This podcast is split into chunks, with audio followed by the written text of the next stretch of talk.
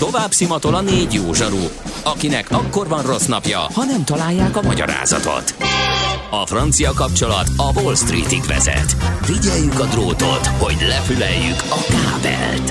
Folytatódik a millás reggeli, a 90.9 Jazzy Rádió gazdasági mapetsója. A pénznek nincs szaga. Mi mégis szimatot fogtunk. A Millás reggeli fő támogatója a Schiller Flotta KFT.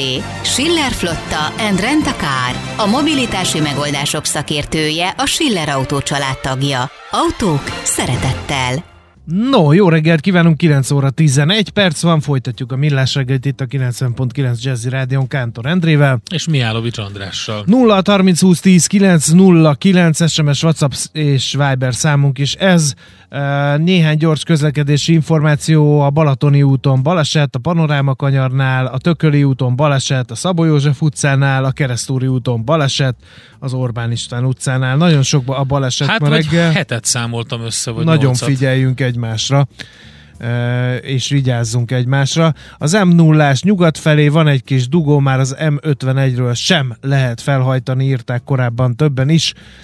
Úgy tűnik ott állandósul ez a cseppet sem szívderítő helyzet. Nem tudod, mi az üsző? Még sosem forgatta a látszatolót? Fogalmat sincs, milyen magas a dránka? Mihálovics gazda segít? Mihálovics gazda, a millás reggeli mezőgazdasági és élelmiszeripari magazinja azoknak, akik tudni szeretnék, hogy kerül a tönköly az asztalra. Mert a tehén nem szálmazsák, hogy megtömjük, ugye? A rovat támogatója a Takarékbank. No kérem, egy érdekes tanulmányra bukkantam, sajnos elég későn, mert a nyári szünet után jelent meg szeptember első napjaiban, most meg ugye október első napjai vannak, és a jegyző, a tanulmány jegyzője az Európai Bizottság közös kutatóközpontja. Nem kisebb témát vesznek ők elő, mint hogy milyen hatása lehet a mezőgazdaságra ennek a bizonyos zöldítésnek, meg Green Dealnek, amit ugye az Európai Unió eldöntött, hogy 2050-re mi leszünk az első olyan kontinens, amely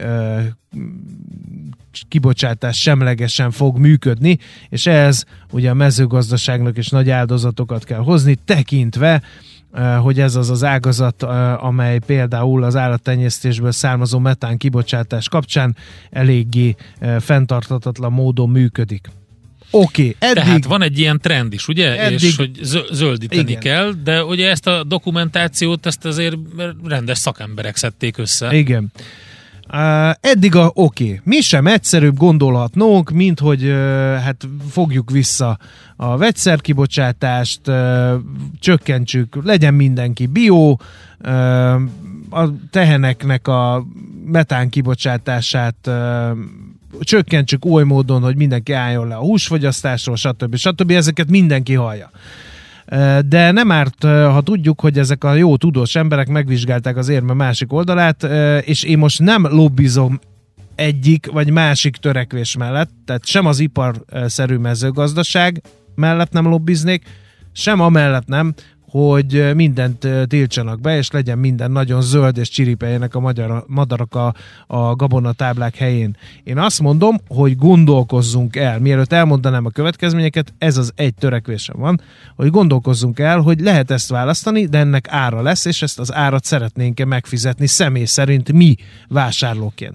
Ugyanis a tanulmány szerint tragikus következmények várhatók, a termelés visszaesik, az export visszaesik, a jövedelmek minden főbb mezőgazdasági termelési ágazatban drasztikusan csökkennek, e, úgyhogy e, ezekre kell számolni. Mondok néhány e, ilyen jellemző forgatókönyvet be, ugye attól, hogy mi szeretnénk visszavágni például az üvegház hatású gázok kibocsátását, és mondjuk ezekre kvótákat határozunk meg a mezőgazdaságban is, betiltunk technológiákat, rákényszerítjük a gazdákat.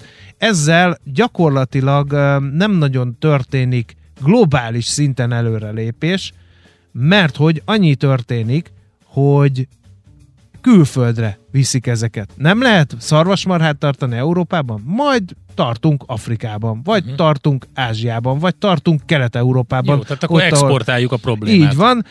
A csökkentett hasonló kibocsátás... mint a, mint a zöld energiánál, illetve bocsánat, nem, mint az elektromos autózásnál, hogy a kibocsátást ugye exportáljuk Igen. azokra a területekre, van. ahol az áramot egyébként nem megújulóból um, teremtik elő. Azt írja ez a tanulmány, hogy a csökkentett kibocsátás közel 70%-át a világ többi részén bekövetkező kibocsátás növekedés váltaná fel. Tehát azt mondjuk, hogy mi nem tartunk szarvasmarhát, mert hogy üvegházhatású gázok, stb. Majd tartanak az argentinok. Jó, de ez azt feltételezi, hogy nem, változik meg a fogy- nem változnak meg a fogyasztói szokások, hanem ugyanilyen tendenciában lehet majd látni a, a marhahús fogyasztás, a sajtfogyasztás és stb. Igen. Ben. Azt mondja, az üvegház hatású gázok csökkentésének csak nem 50%-át a termelés összetételének megváltoztatásával, de főként a termelési volumenek csökkentésével érnénk el. Azonban a külföldre történő kibocsátás elvándorlás szintén megközelíteni ezt a számot. A magas elvándorlási arány egyik oka az, hogy az EU egyedül vezeti be ezeket az intézkedéseket. A kutatók szerint viszont csökkenthető lenne a hús iránti kereslet csökkentetés, csökkentésével az elvándorlás.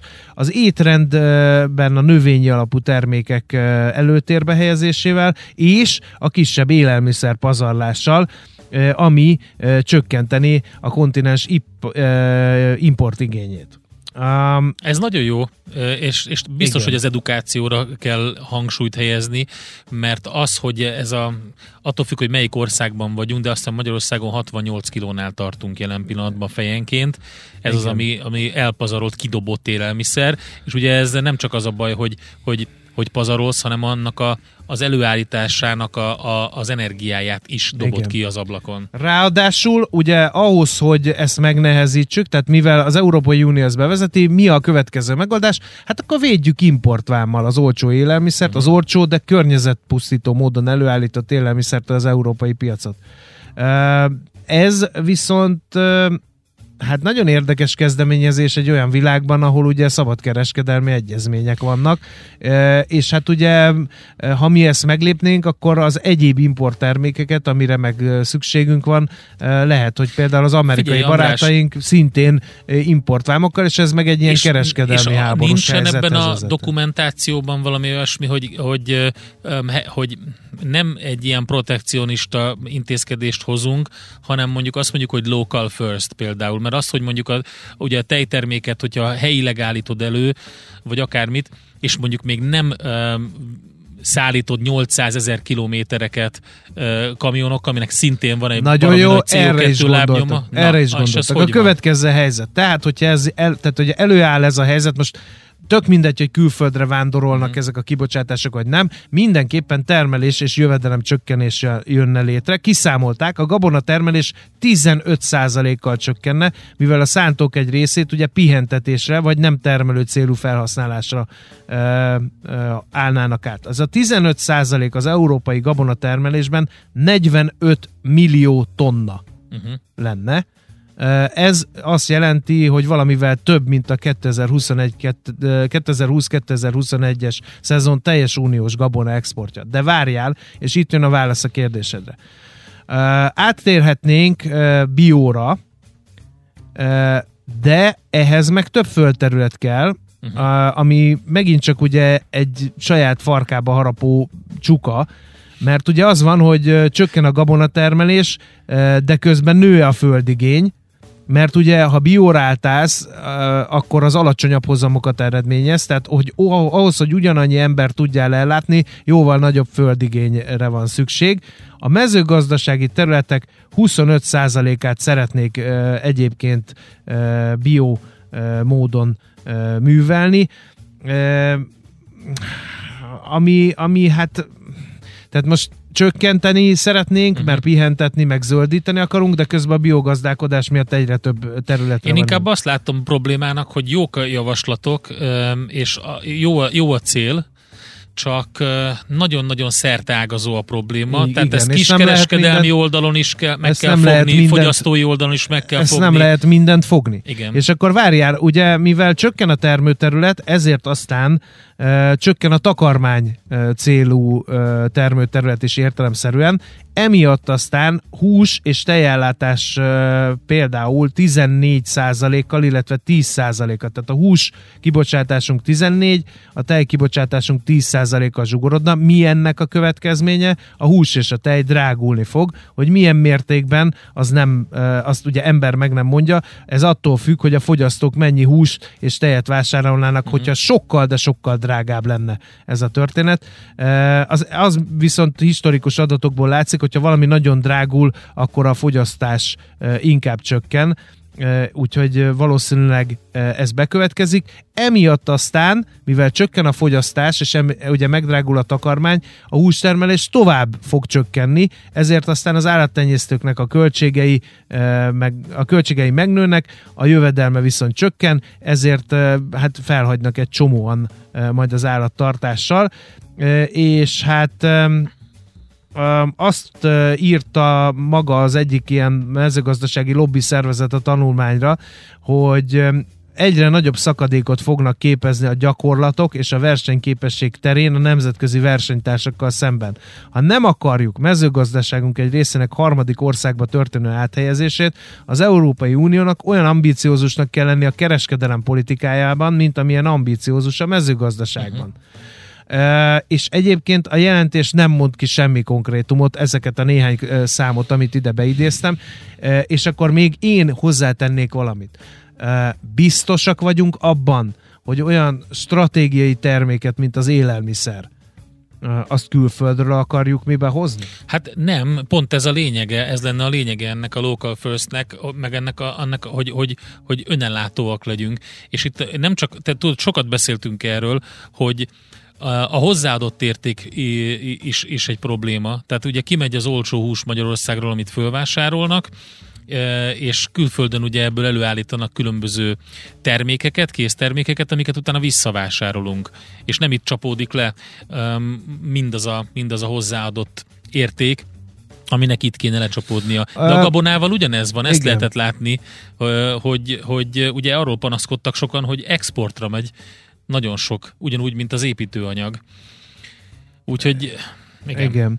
Mindenki azt írja a hallgatók közül, hogy hát fogyasztás csökkenés, fogyasztás csökkenés, fogyasztás csökkenés. Megléptétek ezt otthon? Uh-huh. Tehát olyan egyszerű azt mondani hát mondjuk a gyereknek, hogy, hogy ne 10 deka parizert tegyél, hanem csak 5 Nem, nem erről van szó, hogy ne 10 deka, hanem, hanem 5 hanem át kell egy kicsit variálni az étrendet, és ugye visszatér, most, hogyha belegondolsz, beszéltünk arról, hogy a munkavállalók azt szeretnék, hogyha az irodaházakban lenne étterem. Hogyha belegondolsz abba, hogy mi az az étel, amit választanak a munkavállalók minden nap, amikor lemennek étkezni, akkor nagyon nagy százalékban előtérbe kerültek a különböző húsételek például. Tehát, hogyha hétfőn, kedden, hétfőtől péntekig húsételeket fogyasztunk, olyan ételeket, amit egyébként e, általában ünnepi vagy hétvégi ételnek e, tartottak mondjuk eleink, akkor ugye alapvetően megnő az a fogyasztás, ami, ami, ami, amit Meg, csökkenteni igen. kéne. Írja a hallgató, hogy húsra és tejre nincs szükségünk, növényekre igen. De a közhiedelemmel ellentétben kevesebb földterületre lenne szükség, ha az emberiség a növényi étrend felé közelítene. Ez így van, csak most mondtam, hogy az is egy kibocsátás csökkentő és fenntarthatóság felé vezető lépés, hogy azt mondjuk, hogy a szántó területeket lecsökkentjük, mert meg átállunk biogazdálkodásra, mert az az egészséges, de épp épp az előbb vezettem le azt, hogy a biogazdálkodás az alacsonyabb hozamok miatt ugyanakkor a mennyiséget jóval nagyobb területen tud előállítani. Tehát oké, okay, hogy növényeket fogunk enni, meg rovarokat, rendben van, csináljuk ezt, csak Eltúlzod. akkor... Tehát, hogy, hogy Én nem azt mondom. Ettől nem, ettől nem Én azt mondom, meg. hogyha már csak, már csak azzal meg tudnád változtatni a szitut, hogyha, hogyha egy picit ö, csökkentenéd a mindennapi húsfogyasztást. Nem kell abba hagyni, én is szeretem, készítek is egy csomó húsételt, de mondjuk az, hogy, hogy normál hétköznapokban miért kell uh, rántott húst tenni uh, krumplival, vagy tudom én, vág, vágjúztéket, az nem értem, és nincs Írja a hallgató, hogy ő nem írja azt, hogy bio, csak hogy simán növény, de, de ez nem fent, tehát hogy a, ha valaki elolvassa az Európai Uniós Green Deal törekvéseket, ott az van, hogy pihentetni kell a földet is, mert hogy kizsákmányoljuk a földet, és fenntarthatatlan az, hogy annyi műtrágyával tudunk már csak dolgozni, amennyivel tudunk, hogy megmaradjanak ezek a terméshozamok. Hát kinyitottad Pandora szerencét. Ezt én ezzel. sejtettem, valószínűleg jó, ennek a tanulmánynak róla. ez a célja. Én még egyszer mindenkinek nyomatékosan felhívnám a figyelmét, hogy én nem mondtam se ezt, se azt, szándékosan. Megvan a véleményem, de ez most nem érdekel. Olvassuk el Én a azt mondom, hogy megfizet, megfizetnénk-e ennek az árát személy szerint mi. Mindenki üljön le, nem kell beszélgetni a haverokkal erről, a kollégákkal sem, csak mindenki üljön le, és azt gondol, és gondolkodjon el azon, hogy, hogy ezt hajlandó lenne megfizetni. Mindenki mondja a karbonadót, igen, tudom, írják ezt a dolgot, de, de Én azt hajlandó vagyok megfizetni, perrel, hogy... hogyha mondjuk, hogy, hogy azt mondjuk, hogy, hogy sokkal kevesebb, tehát jó, ez egy messzebb, messzebb visz ez a dolog, a kiskereskedelemben szerintem óriási változtatásokat kellene eszközölni. Nem, nem kell kaját kidobni. Hát az És azt gondolom, fontos. hogy az élelmiszer áremelkedés elkerülhetetlen, pont ezért, hogy ne dobjunk ki kaját, mert az, az jóval több metán termel, mint a tehenek, akiket most átkozunk. Ez például egy nagyon komoly megoldás lenne, és őket. mikroszinten is meg lehet lépni ráadásul. Az Tehát szerintem jó. kezdjünk itt, aztán majd meglátjuk, hogy hol kezdjünk tartunk. itt, és mert tenni, szépen. tenni valamit kell, ezt senki nem vitatja, ugyanis jön a klímaváltozás különben, amikor már az intenzív tehenek és intenzív gabonakultúrák sem fognak tudni működni az asszály vagy éppen az özönvíz miatt. Mihálovics gazda most felpattant egy kultivátorra, utána néz a kocaforgónak, de a jövő héten megint segít tapintással meghatározni, hány mikron a gyapjú. Hoci a pipát meg a bőrcsizmát. Most már aztán gazdálkodjunk a rézangyala. A rovat támogatója a Takarékbank. András, neked hoztam egy felvételt, mert hogy kijött, illetve eh, jön ki eh, Carlos Santanának a legújabb lemeze, a Blessings and Miracles. Erről több számot már eh, így kostolóként bemutattak. Az egyik, az egy nagyon nagy klasszikusnak a feldolgozása, amihez Steve Winwoodot kérte meg énekesként Carlos Santana. Ugye őt nagyon sok zenekarból, régi zenekarból és szólókarrierjéből is ismerjük, mint a blues és a soul nagy énekesét. Ez a felvétel pedig az, amivel a Procol 3 annak idején befutott, és hát gyakorlatilag több mint 100 milliós eladást ért el. Ezt dolgozták fel Carlos Santana és Steve Winwood együtt. Ez az egyike azoknak a számoknak, amit az új lemezről bemutattak. Következő műsorunkban termék megjelenítést hallhatnak. Hol zárt? Hol nyit? Mi a sztori? Mit mutat a csárt? Piacok, árfolyamok, forgalom a világ vezető parketjein és Budapesten. Tősdei helyzetkép következik. A Tősdei helyzetkép együttműködő partnere, a hazai innováció élenjáró gyógyszeripari vállalata, az idén 120 éves Richter Gedeon nyerté. És Török Lajos vezetőelemző van itt velünk a vonalban. Szervusz, jó reggelt! Jó reggelt, sziasztok! Mi történik a budapesti értéktősdén? Enyhe piros számokat láthatunk, ugye pénteken mindenkori csúcson zártunk a közepes nemzetközi hangulat ellenére, most egy picit korrigálunk innen, 1 milliárd 283 millió forintos forgalom mellett 0,32 százalékkal csökkent 53.419 pontra a Bux Index. Ha vezető papírokat nézzük, akkor viszonylag egységes a kép, egyedül a Magyar Telekom van pluszban 0,6%-ot emelked a 424 forintra, az OTP, a MOL és a Richter is mínuszokat mutat, az OTP 0,4%-kal csökken a 18.600 forinton kereskedik, a MOL 2580 forinton, ez fél százalékos csökkenésnek felel meg, Richter pedig 0,2%-ot csökken, 8550 forinton kereskedik.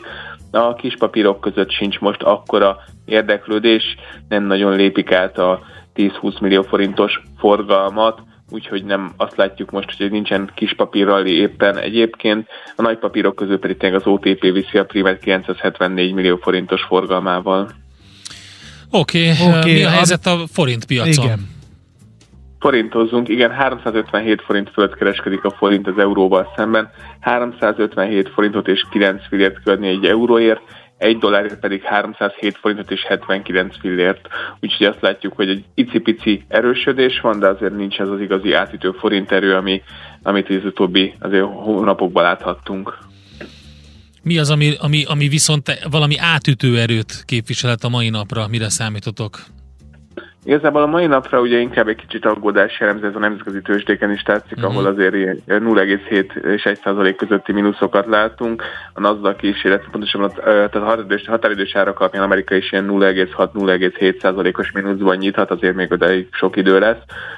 Ugye ki kell emelni, hogy az Evergrande még mindig harcol a túlélésért, most éppen az egyik a lányvállatokat szeretnék Be is van fagyasztva, azt hiszem, be is volt, nem Igen, lehetett kereskedni. Pontosan, pont emiatt, ugye, illetve a másik cél, aki szeretné megvásárolni, a részvényükkel kereskedni, illetve azért az inflációs adatok Európában az nem volt egy túl mm. kedvező szem, ugye 3,4% volt az eurózóna inflációja szeptemberben, azért ez több befektetőt is hőkölésre készített, valószínűleg ez lehet a mai eladás mögött. Azért látni kell azt, hogy ez mindenképpen egy negatív, hogy Európában is beindulna az inflációs spirális, akár az Európai Központi Banknak is lépnie kéne emiatt. Oké. Okay. Köszönjük szépen Lajos, jó munkát neked, szép napot, Köszönöm, jó kereskedést. Szép napot, sziasztok! Török Lajos vezetőelemzővel beszélgettünk. Tőzsdei és pénzügyi híreket hallottak a 90.9 jazz az Equilor befektetési ZRT szakértőjétől. Equilor, 30 éve a befektetések szakértője. Volt már olyan érzésed, hogy megtaláltad a választ? Aha, aha, aha. Heuréka élmény. Jövőkutatás a millás reggeliben. Csak jövő időben beszélünk. És ahogy mondtuk, egy érdekes hírt eh, lehetett látni, mégpedig, hogy űrcentrumot alapított az ELTE, az ELTE természettudományi kar június 1-től megalapította az ELTE asztrofizikai és űrtudományi centrumot, amelynek az igazgatója dr. Frey Zsolt itt van velünk a stúdióban. Jó reggelt kívánunk! Jó reggelt kívánok! Mi az, ami miatt ezt a centrumot megalapították? Egy kicsit meséljen a kezdetekről, meg a, meg a célokról. Nagyon jól hangzik ez az űrtudományi név ilyen röviden, de én azt gondolom, hogy a pontos kifejezés az az, hogy asztrofizikai és űrtudományi centrum. Megmondom, hogy miért. A csillagászat az egy nagyon furcsa dolog. 400 évvel ezelőtt, amikor Galilei először a távcsövét a, az égre fordította, akkor igazából ez a dolog ez a térképészettel volt hasonlatos. Sok száz éven keresztül az történt, hogy a csillagászok feltérképezték, hogy mi van az égen, pontokat raktak oda, ahol a csillagok vannak, a koordinátarendszerbe, fölfedezték persze, hogy vannak mozgói kitestek, ugye a, nyilvánvalóan azt korábban Hát is meg is gyűlt a bajuk vele, mármint hogy az a néz, akkori néz, világnézetek miatt. Igen, de a lényeg az, hogy az üstökösökön vagy a mi bolygóink, a naprendszer bolygóink kívül igazából térképezés volt az, amit csináltak, és egy száz évvel ezelőtt fejlődött a fizika odáig, magam is fizikus vagyok, hogy megértsük a magfizikát. Azt, hogy mondjuk hidrogénből hogy lesz fúzió során hélium, és hogy termel egy csillag energiát a magjában. Én ettől eredeztetem azt, amit mi úgy hívunk, hogy asztrofizika, mert fizikai alapon is megértjük, hogy mi történik az égen. Na most hagyományos módon például nálunk is, az eltén, a Földrajz Földtudományi Centrumhoz tartozik a csillagászat tanszék, úgy, hogy a térképészek is, uh-huh. míg nálunk a Fizikai Intézetben is sokan foglalkozunk igazi asztrofizikával az igazi alatt azt értem, hogy fizikai alapon fizikusok közelítjük meg kicsit kevésbé szakértő módon a csillagászat részét, de fizikusként próbálunk a fizikai problémákkal foglalkozni. És van asztrokémia is a Na ez volt a másik intézetben. dolog, ami, amivel szerintem kevesen találkoznak. Mert talán az, hogy asztrofizika, azt sokan hallják, de hogy asztrokémia, az talán kevesebbet. Hát nagyon fontos az, hogy megértsük a kémiai folyamatokat is, amik az univerzumban lejátszódnak, és egyre érdekesebb lesz ez az úgynevezett exabolygók kutatásával és felfedezésével, mert azt gondoljuk, hogy egy mögötte lévő fényforrás, amikor éppen csak súrolja a fényét egy előtérben lévő exobolygó, annak a fényforrásnak a fényét módosítja az a légkör, ami ott esetleg egy bolygó körül lehet, és a színtkép elemzésből már annak a kémiai összetételeire is tudunk következtetni. Nagyon fontos, hogy azok a parányi részecskék, amik a fejünkre hullanak az égből, amiket egy űrszondával vissza tudunk hozni most már, akár egy aszteroidáról is. Ezek milyen kémiai összetételűek. Tehát én nem nagyon értek az asztrokémiához, megint csak hangsúlyozom, hogy fizikus vagyok, de az volt a lényege ennek az ötletnek, hogy legyen egy asztrofizikai és űrtudományi centrum az ELTE természettudományi karán, hogy fogjuk össze azokat a Aha. kémiai intézetben, fizikai intézetben és a földtudományban, földtudományi intézetben dolgozó igazi űrkutatókat, mert a földtudományi intézethez tartozik a geofizikai és űrtudományi tanszék is. Igen, tehát egy kicsit fragmentált volt akkor ezek szerint, igaz, és, és akkor igaz. ez a centrum most összefogja ezeket a területeket. Pontosan erről Aha. van szó. Értem. A, a mi a, mi a, azon kívül, hogy összefogja ezeket, milyen további vagy távlati céljai vannak ennek a centrumnak? Nem is nagyon távlati konkrét okay. céljaink vannak. Azt talán lehetett hallani, hogy mi dolgoztunk a gravitációs hullámok mhm. keresésén, és részt vettünk a felfedezésben is, az általam vezetett csoport a Fizika Intézetben. Ez a LIGO nevezetű amerikai ö, detektor, a Laser Interferometer Gravitational Wave Observatory, aminek mi tagjai vagyunk már 2007 óta és sikerült 2017. augusztusában felfedezni egy olyan gravitációs hullámot, ami nem fekete lyukok, hanem neutroncsillagok összeolvadásából származik. Uh-huh. Egyetlen egy ilyen esemény van, az összes többi az fekete lyuk. Fekete lyukokat nem látjuk az égen, azért feketék. Ha kettő összeolvad, még akkor se látjuk. A neutroncsillagoknak viszont van fénye és nagyon fontos lenne akkor az normál távcsövekkel, de bármilyen más, ami az elektromágneses spektrumot méri, gamma, röntgen, infravörös, ultravörös, stb. megfigyelni. Ez sikerült is 2017-ben. többé-kevésbé a mi munkánk eredményeképpen, mert mi a LIGO-ban azon dolgozunk, hogy hogy lehet ezeket a forrásokat lokalizálni, azaz megtalálni az égen. A LIGO ugyanis ül a föld felszínén, és várja, hogy a karjait megrezegtesse uh-huh. egy mhm. gravitációs hullám. Az jöhet jobbról, balról, földről, lentről, bárhonnan. Nem tudjuk, hogy honnan jön. Tipikusan egy csillagász ránéz egy csillagra, azt tudja, hogy ott van, oda nézek az égen. Akkor jött egy gravitációs hullám, nem tudjuk, hogy honnan jött. Ezt kellene kitalálni. És most mi... Ez miért fontos egyébként? A laikusoknak ezt magyarázzuk el, hogy ez miért fontos ez az irány? Az irány azért fontos, mert hogyha tudom, hogy pontosan honnan jött a, a gravitációs hullám, akkor azonnal oda tudom fordítani az összes többi földi távcsövemet is, uh-huh. és meg tudom nézni, hogy optikaiban van-e valami felvillanás. Gammában jött-e onnan valami, mondjuk eh, gamma vagy röntgen nyilvánvalóan az űrből tanulmányozható, mert hála Istennek a föld légkör ezeket a sugárzásokat elnyeli. Tehát addig 60, 60 darab olyan partnere van a LIGO-nak, különböző obszervatóriumok, akik feliratkoztak arra, hogy kapnak egy mhm. jelzést, hogy na most, és megmondjuk, hogy hova, akkor azonnal odafordítják a távcsöveket, és megpróbálják megfigyelni, hogy ott mi történik. Ez alapkutatás, vagy van gyakorlati ö, haszna? Én azt gondolom, hogy ez nagyon alapkutatás. Tehát amiről most beszélünk, annak a gyakorlati haszna az majd csak 10 vagy 100 év múlva realizálható, de ez mindig így volt a fizikában az alapkutatásra. Amikor az elektront felfedezték több mint 100 évvel ezelőtt, akkor abszolút nem tudták elképzelni, hogy az mire lesz jó a való életben. Most képzeljük el ezt a stúdiót, meg itt magunkat, a, akár csak a világítást elektronok nélkül.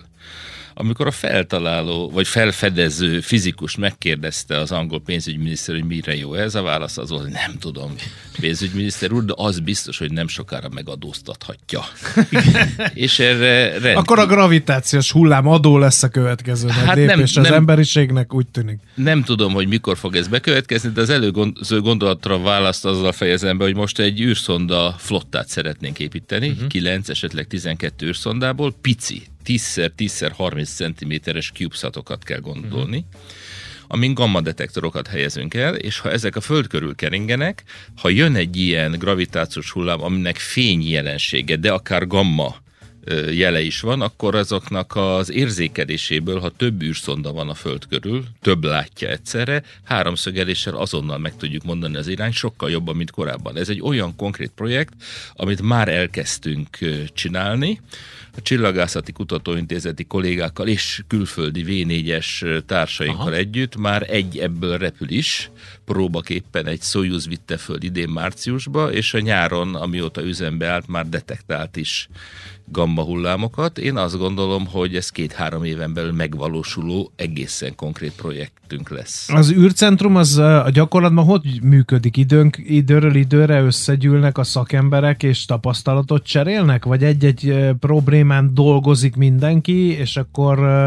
Uh, Amit most elmondott, az lenne a távlati cél. Uh-huh. Ha úgy veszük, hogy most alakultunk, ugye és éppen csak elindult az őszi fél év. Én azt gondolom, hogy az egyik legfontosabb dolog lesz, hogy lesznek közös szemináriumok, tehát tényleg elkezdünk a különböző intézetekben dolgozó kutatók beszélgetni egymással, és hát például az a projekt, amit most elmondtam, hogy mű, űrholdat kellene műholdat kellene építeni. Ez már is egy kapcsolódás azokhoz, akik a Földrajz Földtudomány Intézetben ténylegesen űrszondák gyártásával, készítésével foglalkoztak, nagy nemzetközi projektbe bedolgoztak, meg a mi fizikusaink között, tehát lesznek közös projektjeink nagyon nem sokára, igen. Hát meg a, gondolom az anyagtudomány is nagyon fontos, és a, a, a korábban említett kémia is ebben, hiszen ugye azért vannak meglepő dolgok, hogyha az ember így nézeget ilyen um, dokumentumfilmeket, amik erről szólnak, hogy hogy viselkednek különböző anyagok az űrben, teljesen máshogy, mint a Földön.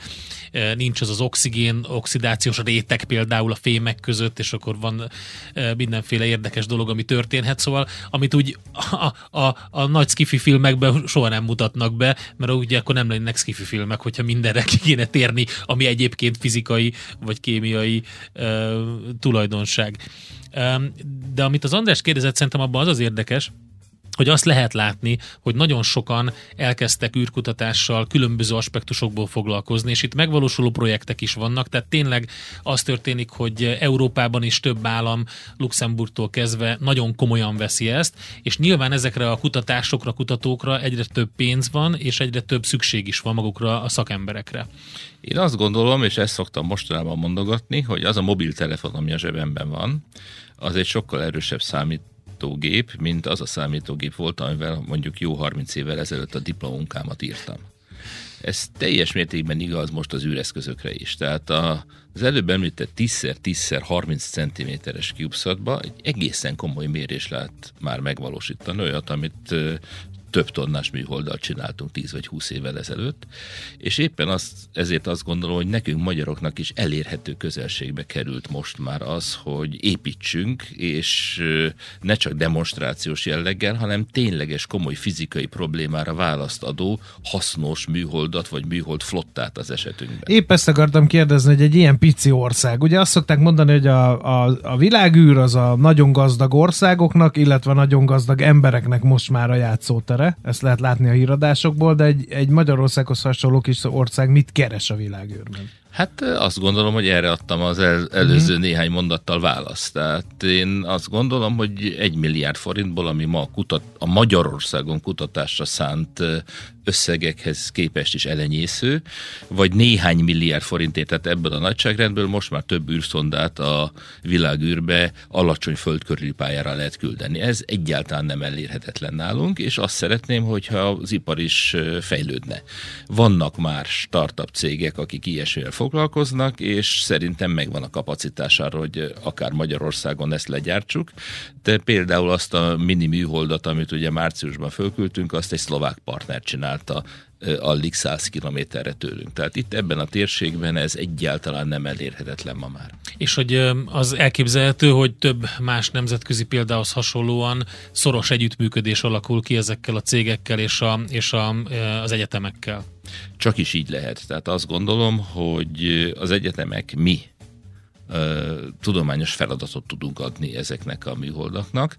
Nem feltétlenül akarjuk mi legyártani, bár ez az a méret, amire akár mi is képesek uh-huh. lehetünk, de hogyha vannak olyan cégek, akik ezt képesek legyártani, ha összefogunk a műegyetemmel, ahol a rádiókommunikációhoz, az elektronikához biztos sokkal jobban értenek, mint mi, akik ténylegesen fizikai alapkutatásban vagyunk csak érdekeltek, akkor ez egy szükséges és gyümölcsöző összefogás lesz. A CubeSat program tehát az, ami már lényegében a, hát mondjuk így a demo az megvan, maga a, a, a flotta az akkor ezek szerint útban van, tehát készül. Mi a következő? Van-e valami olyan, ami, amiről lehet beszélni is már a rádióban? Hát, ami ami a horizontunkon van, az az, hogy csillagászok, asztrofizikusok részt veszünk nagyobb nemzetközi együttműködésekben, ahol azért nagyobb berendezések készülnek. Uh-huh. Ha említettem a gravitációs hullám obszervatóriumot, ami ugye a Föld felszínén van jelenleg, akkor az ESA-nak, a European Space Agency-nek, amihez ugye néhány éve csatlakozott Magyarország, van egy nagyon nagy projektje, amit LISA-nak hívnak, Laser Interferometer Space Array. Ezt az egészet a világűrbe szeretnénk rakni, és ez körülbelül 10 év múlva, vagy jó 10 év múlva, bízom benne legkésőbb 2034 körül az űrbe kerül. Ez egy olyan gravitációs hullámdetektor, ami három űrszondából áll, és egy millió kilométerre vannak egymástól, egymás lézernyalábokkal figyelik, ez lenne a lézer karja ennek az interferométernek, és ezzel nagyon érdekes új kutatást lehet végezni. Mondjuk ez egy milliárd euró, és ezt össze is rakták már az Európai Space Agency-nek a tagállamai, és kb. 500 milliót még a NASA is be fog rakni, a lézerrendszert ők fogják szállítani. Én azt szeretném, hogy Magyarország beszállna ebbe a projektbe, és az erejéhez és a technikai tudásához mérhető pici darabot már le is gyártson. Nem feltétlenül. Én képviselem jelenleg a projekt Magyarországot. A tudományos kérdéseket, az alapkutatós kérdéseket azt én képviselem, és azt az eltén majd fogjuk tudni művelni, vagy az utódaim fogják tudni akkor majd művelni. De én azt szeretném, hogyha űripari cégek Magyarországon ebből részt kapnának, és elkezdenénk felnőni a feladathoz, hogy egyre nagyobb dolgokat meg tudjunk csinálni, részegységeket egyelőre a milliárd eurós projektekből is, ne csak a milliárd forintos projektekre legyen. Hát a tudás az megvan már. Itt néztem, hogy a Sánkhái világranglistán az első 150 legjobb képzés közé uh, került az ELTE fizikus képzése, és nyilván a többi intézetnek is elég komoly uh, szakembergárdája van, uh, és magas szintű képzése, úgyhogy ez a része megvan. A következő már csak az, hogy akkor, uh, hogy akkor tényleg konkrétan megvalósuljanak ilyen projektek. Reméljük, hogy be tudunk számolni róla, uh, és köszönjük szépen, hogy itt volt a stúdióban. Frey Zsolt professzor, aki ugye általa hangzatosnak tartott űrcentrumnak, de az asztrofizikai és űrtudományi centrumnak az eltén az igazgatója. Köszönjük szépen! Én köszönöm az érdeklődést. Köszönjük! Keuréka élmény, a millás reggeli jövőben játszódó magazinja. Mindent megtudtok. Majd. Ennyi no, fért a maiba. Bizony. Jó sok hallgatói SMS van, mindenki fel idegesítette magát ezen, hogy mi legyen a magyar mezőgazdasággal, meg az európai mezőgazdasággal. Uh, úgyhogy erre a témára majd még visszatérünk, de nem uh, ezen a héten, az biztos, mert most ennyi elég volt belőle, nem akarnánk borzolni az idegrendszereteket. Viszont uh, mi elköszönünk már, a holnap reggel 6.30-kor ismét millás reggel, akkor várunk itt mindenkit a készülékek elé. Addig is szép napot kívánunk, sziasztok! Már a véget ért ugyan a műszak, a szolgálat azonban mindig tart, mert minden lében négy kanál. Holnap reggel újra megtöltjük a kávés bögréket, beleharapunk a fánkba és kinyitjuk az aktákat. Addig is, keressetek minket az arcaktákban, a közösségi oldalunkon. A mai adás podcastjét pedig holnapunkon. Millás reggeli, a 90.9 Jazzy Rádió gazdasági mapetsója. Ha csak egy műsorra van időd idén, tégy róla, hogy ez legyen az. Csak egy dolog lenne még. A Millás reggeli fő támogatója a Schiller Flotta KFT. Schiller Flotta and Rent a Car. A mobilitási megoldások szakértője a Schiller Autó tagja. Autók szeretettel.